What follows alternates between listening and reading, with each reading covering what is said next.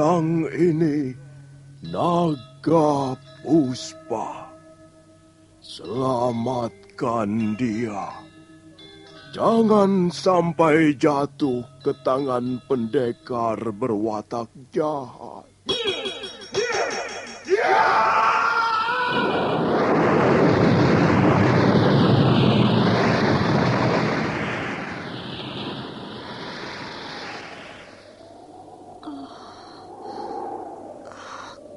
Kakang Kamandano, kau, kau masih juga tidak percaya bahwa aku, aku mencintaimu. Mesin. Maafkan aku, Mesin. Oh. Mesin. Oh. Mesin!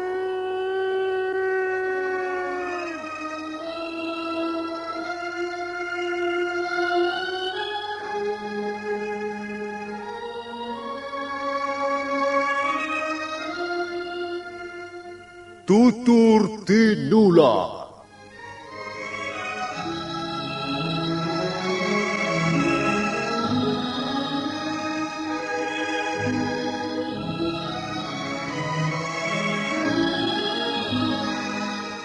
Sebuah sandiwara radio serial, produksi Sanggar Cerita dan teater Sanggar Prativi.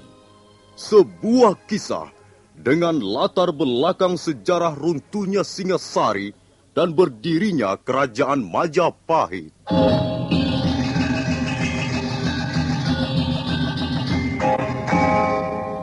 Sandiwara ini didukung oleh pemain-pemain radio yang sudah ternama.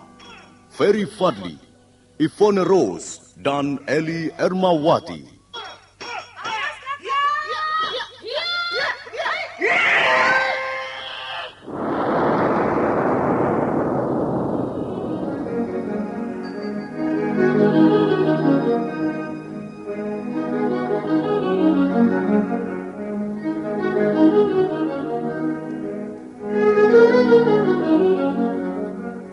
Cerita ini ditulis dan disusun oleh S. Tijab. Teknik dan montase dikerjakan oleh Rudi Tinangon dan Joko SP. Sutradara EWS Yuwono. Kali ini mengetengahkan episode pertama dengan judul Pelangi di atas Kurawa.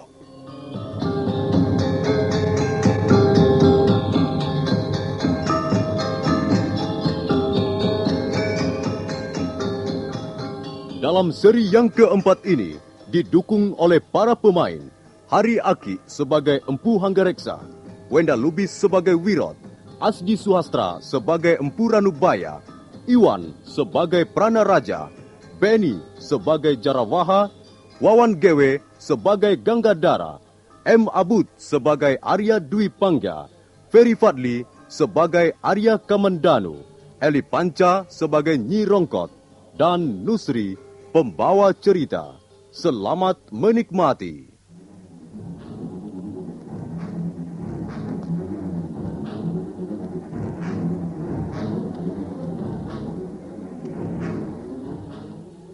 Malam gelap gulita.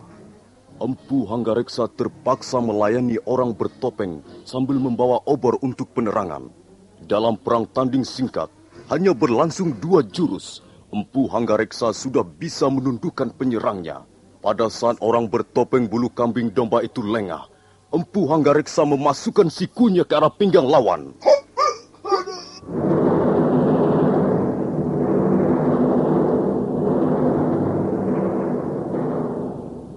Ah, ternyata kau hantu gadungan.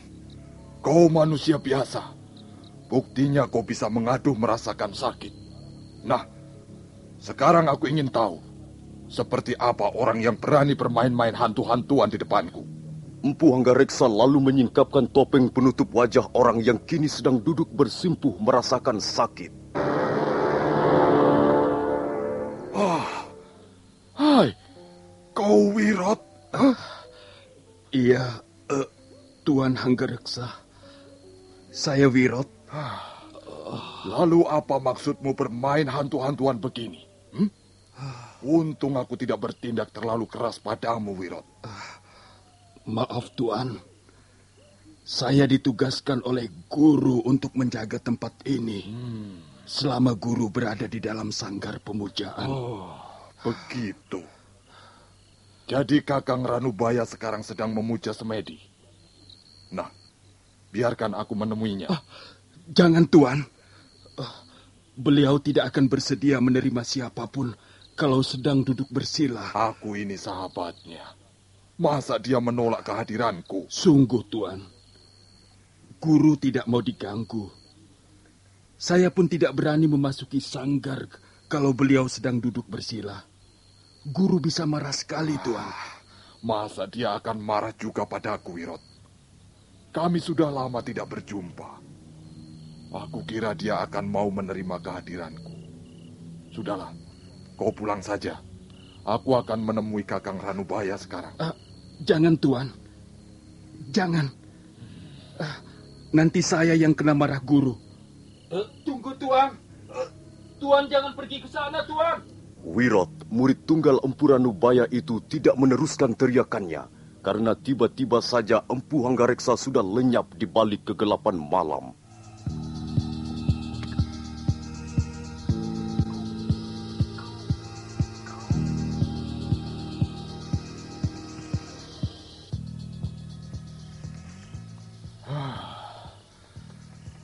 Rupanya inilah batu besar yang menyerupai payung raksasa. Seperti yang dikatakan Wirot itu. Lalu di mana letak sanggar pamujan itu? Ah, barangkali di balik batu ini.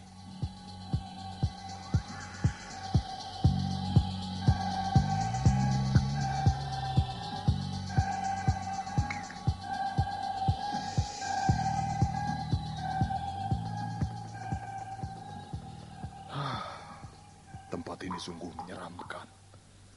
Tapi sangat cocok untuk berlatih memusatkan pikiran. Nah, itu rupanya Kakang Ranupaya. Hikmat sekali duduknya.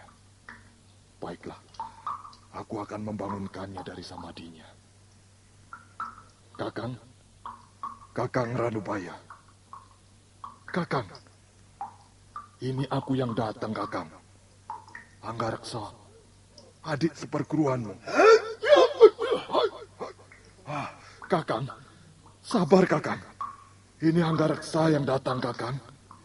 Oh, kakang Ranubaya. Tunggu, tunggu kakang.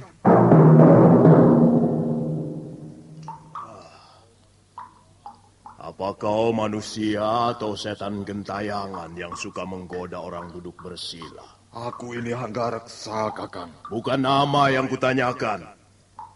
Tapi sikapmu yang tidak beradab itulah yang kusesalkan. Ah, maafkan aku, Kakang Ranubaya. Aku ada keperluan yang sangat penting denganmu, Kakang. Hmm. Keperluan apa? Nanti akan kujelaskan sebaik-baiknya. Kau telah mengganggu aku. Kau seperti setan gentayangan saja. Duduklah. Terima kasih, Kakang.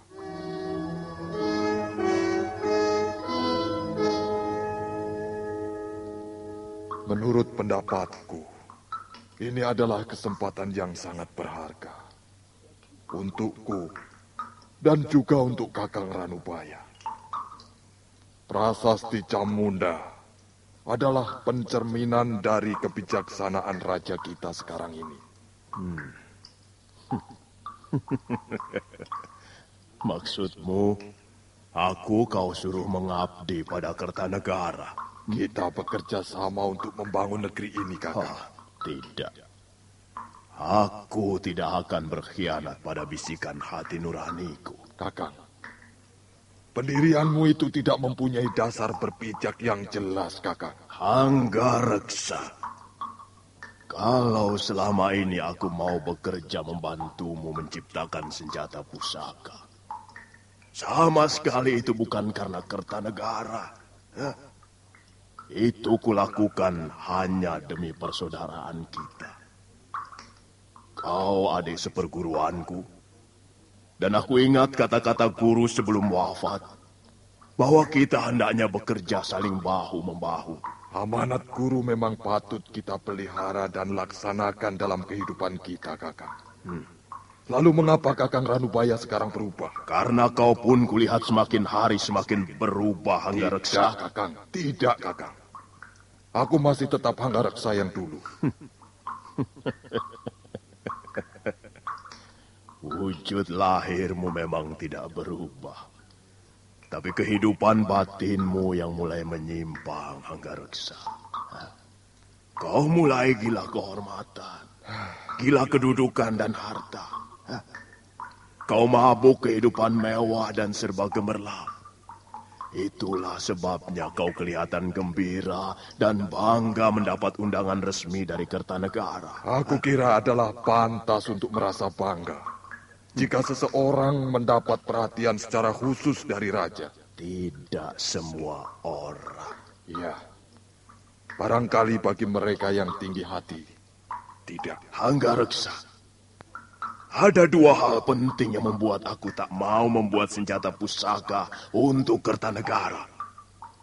Pertama, karena Kertanegara adalah keturunan Kenarok. Dan kedua, karena aku tak ingin lagi melihat karyaku dilumuri darah ribuan manusia tak berdosa. Perasaanmu terlalu halus, Kakang Ranupaya. Kau pandai dan berbakat sekali menciptakan senjata pusaka. Hmm. Kau adalah murid paling berbakat di antara kami. Tiga serangkai saudara seperguruan. Tapi sayang sekali, watakmu terlalu keras dan mudah patah. Aku tidak mau dipaksa melakukan sesuatu yang tak kuinginkan, Anggareksa. Sekalipun itu untuk keberhasilan, untuk mengabdi pada negara dan orang banyak. Anggareksa. Ukuran keberhasilan bagi orang yang satu dan yang lain tidak sama. Demikian pula cara mengabdi pada negara dan masyarakat. Masing-masing orang punya gayanya sendiri-sendiri. Hmm. Jadi aku telah gagal datang kemari. Ya, kau telah gagal sebelum kau keluar dari pintu rumahmu, Anggareksa. Baiklah, aku akan datang sendiri ke istana untuk memenuhi undangan sang Prabu. Hmm. Tapi kalau misalnya Kakang Ranubaya berubah pikiran, datanglah besok ke rumahku. Kita berangkat bersama-sama ke Singasari untuk memperoleh penghargaan dari istana. Berangkatlah sendiri saja, Hanggareksa. Jangan memikirkan diriku. Kita berbeda jalan.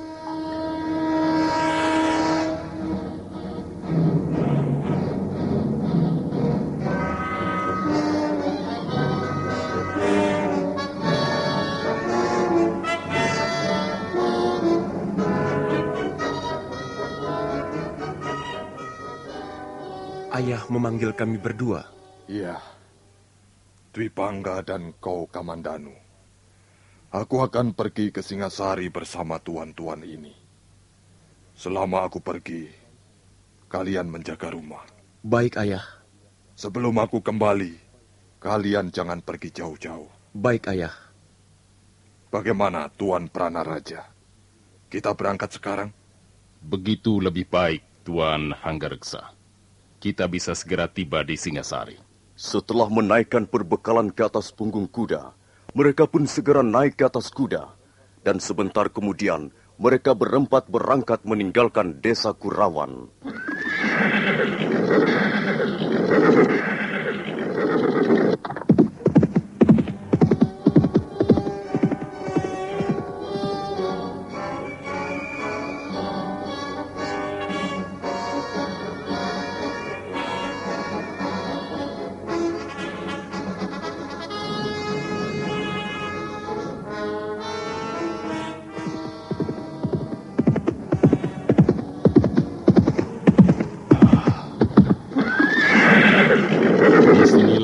Mencegat dua perampok itu, Tuan. ah, iya, iya. Lihat saja, pohon itu masih melintang di tengah jalan. Benar, Tuan. Pohon itu sengaja dirobohkan untuk menghalangi jalan kami, Tuan. Jaran lecong dan jaran bangkal. Iya, itulah nama mereka, Tuan. Iya, iya. Kemudian datang lagi dua orang yang juga belum kami kenal. Mereka laki-laki dan perempuan. Mereka mengaku bernama Empu Bajil dan Dewi Sampi. Bagaimana dengan logat bicara mereka? Ya, sepertinya bukan logat bicara daerah di sekitar sini, Tuan. Iya. Bicaranya agak kaku, seperti logat bicara orang dari daerah gelang-gelang. Hmm, iya, iya, iya, iya. Akhir-akhir ini memang banyak orang dari gelang-gelang berkeliaran keluar masuk desa. Iya. Ah, kita tidak usah khawatir karena pemerintah Singasari selalu waspada. Apakah ada yang berdiri di belakang mereka itu, Tuan? Tuanku Lembu Sora mencurigai Raja Gelang-Gelang sendiri. Jaya Katwang? Ya, Raja bawahan Singasari itu memang agak mencurigakan. Hah, Tapi semua itu tentu saja belum ada bukti yang bisa dipertanggungjawabkan. Dengan begitu, pemerintah Singasari belum berani bertindak terlalu jauh. Ya, kalau memang Jaya Katwang mau membuat kekacauan dengan orang-orangnya, bisa terjadi pertumpahan darah sesama saudara. Bukankah Jaya Katwang itu masih besan Prabu Kertanegara sendiri? Benar, Tuan. Arda Raja, putra Jaya Katwang, telah memperistri salah seorang putri sang Prabu. Bukan hanya besan Kakang Jarawaha. Prabu Kertanegara itu putra Prabu Seminingrat atau Ranggawuni. Nah, adik sang Prabu Kertanegara yang bernama Nararia Turuk Bali dipersunting Jaya Katwang. Jadi di samping besan, sebenarnya Jaya Katwang masih adik ipar sang Prabu Kertanegara sendiri. Iya. Karena itu, Sang Prabu sama sekali tidak percaya mengenai desas-desus bahwa Jaya Katwang berdiri di belakang kerusuhan yang melanda Singasari dan sekitarnya. Sang Prabu malah mencurigai negara-negara taklukan seperti Kerajaan Sunda atau Madura. Bahkan Sang Prabu memerintahkan agar kita semua waspada terhadap dua orang pembesar istana yang telah diberhentikan. Ah, maksudku Arya Wiraraja atau Banyak Wide dan Sang Ramapati. Tapi mungkin juga dua orang itu menjadi biang keladinya. Karena sakit hati. Ah, baiklah. Mari kita teruskan perjalanan Tuan. Saya kira kita tidak perlu menginap di Jasun Bungkal. kita bisa terus berkuda sampai Rabut Jarat dan menginap di desa kecil itu. Ah, mari Tuan Pranaraja.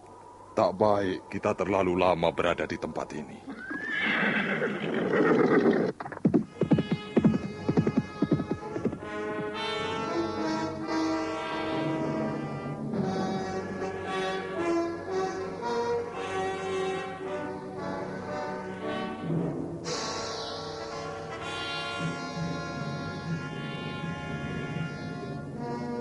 Pelangi muncul di atas kurawan.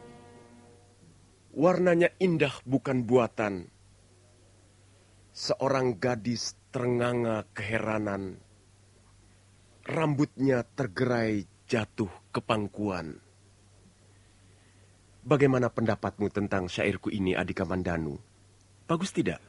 Aku tidak tahu syair. Ya, tapi kau bisa melihat kata-katanya. Kalau tidak salah, syairmu tadi bicara tentang seorang wanita. Iya, wanita. Wanita bagiku adalah sumber ilham untuk berbuat sesuatu. Tanpa wanita, dunia ini akan terasa seperti samudera tanpa gelombang. Nah, aku mempunyai satu bait lagi. Coba dengarkan. Bulan tersembul di sela-sela rumput. Terdengar rengek bocah minta susu. Angin membelai daun-daunan. Dan malam terasa semakin sunyi. Oh, syairmu yang ini agak lain, Kakang. Aku mendengar suara rintihan yang panjang sekali. Iya, dan rintihan itu akan semakin panjang bila kita ditinggal pergi lama oleh kekasih yang kita cintai.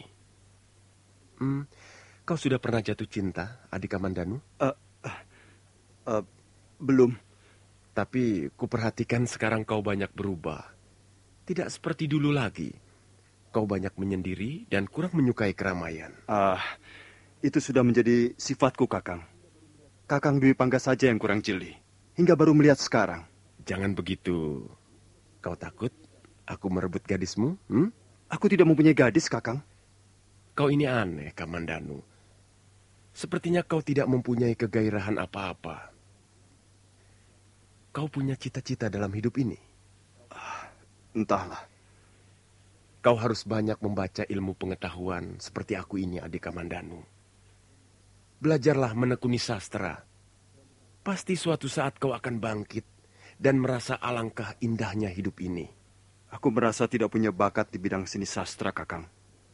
Almarhum ibu adalah penulis sastra yang diakui oleh pemerintah Singasari di zaman Prabu Ranggawuni. Banyak tulisan beliau dipuji oleh kalangan istana. Dan bahkan, ibu pernah mendapat tanda penghargaan. Oh, bukankah ini pedang pemberian ayah dulu, Kakang? Iya. Itu pedang hadiah ayah pada saat ulang tahunku yang ke-18 dulu. Sepertinya Kakang tidak pernah menyentuh pedang ini. Aku tidak membutuhkan benda itu, Kamandanu. Maka ku biarkan saja tergantung di dinding ruangan tidurku. Kakang tidak tertarik sama sekali pada benda pusaka.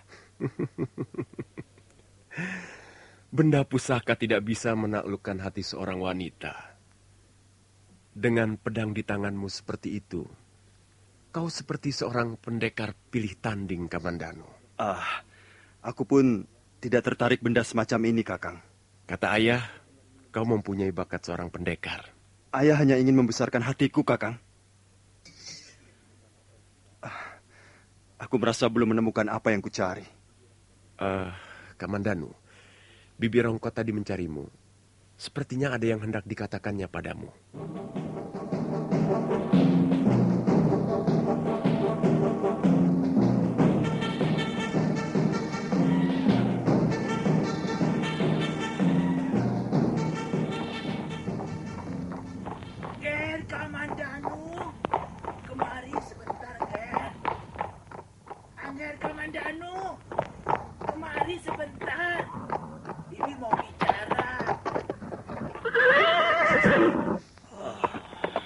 Bibi Rongkot mencari saya ya? Dari tadi Bibi mencari Angger. Ke mana saja? Shh, tadi pagi Bibi mendapat salam titipan. Dari siapa, Bi? Dari yang berkulit kuning langsat, bermata jeli, dan berambut panjang mengombak. Ah, Bibi jangan menggoda. Eh, sungguh, Ger. Katanya Angger ditunggu di tempat biasanya. Ah, siapa yang menunggu saya, Bi? Angger Kamandanu bisa mendustai Angger Dwi Pangga atau Ayahanda. Tapi Angger tidak mungkin bisa mendustai Nyirongkot ini. Hah? Percaya tidak? Ayo cepat temui dia, Angger. Nanti ngambek. Uh, iya, baiklah. Tolong bawa kuda ini ke kandangnya, Bi. Ger, Angger Kamandanu. Eh, tunggu dulu. Oh, oh, anak muda di mana-mana sama. Kalau sedang jatuh cinta, menjadi kalang kabut, lupa segala-galanya.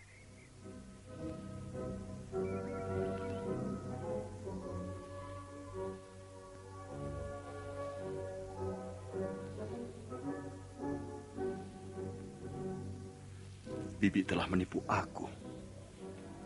Mana? Aku tidak melihat Nari Rati di sini. Hanya rumpun ilalang yang kulihat di sana sini. Nari Rati. Putri Rekian Wuru itu memang cantik sekali. Sudah tiga bulan lamanya kami bergaul dan bertemu di tepi padang ilalang ini. Tapi entahlah, Apakah mungkin dia mencintaiku? Ah, masa bibir rongkot berdusta? Dia tidak pernah mendustaiku. Hei, apa ini? Oh, Sepertinya aku kenal benda ini. Tusuk konde yang biasa dikenakan Nari Ratih untuk mengancing uraian rambutnya yang hitam dan panjang. Tapi, mengapa tusuk konde ini tergeletak di sela-sela daun ilalang? Ah, jangan-jangan telah terjadi sesuatu atas diri gadis itu.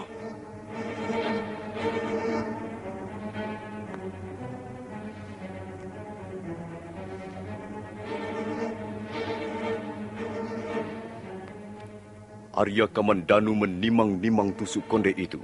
Tiba-tiba hatinya berdebar-debar. Suatu perasaan yang sangat aneh telah mengganggu ketenangan batinnya. Nah, para pendengar sekalian, bagaimana kelanjutan kisah ini? Apa yang akan dialami pemuda desa Kurawan itu? Silakan menunggu seri berikutnya. Sampai jumpa.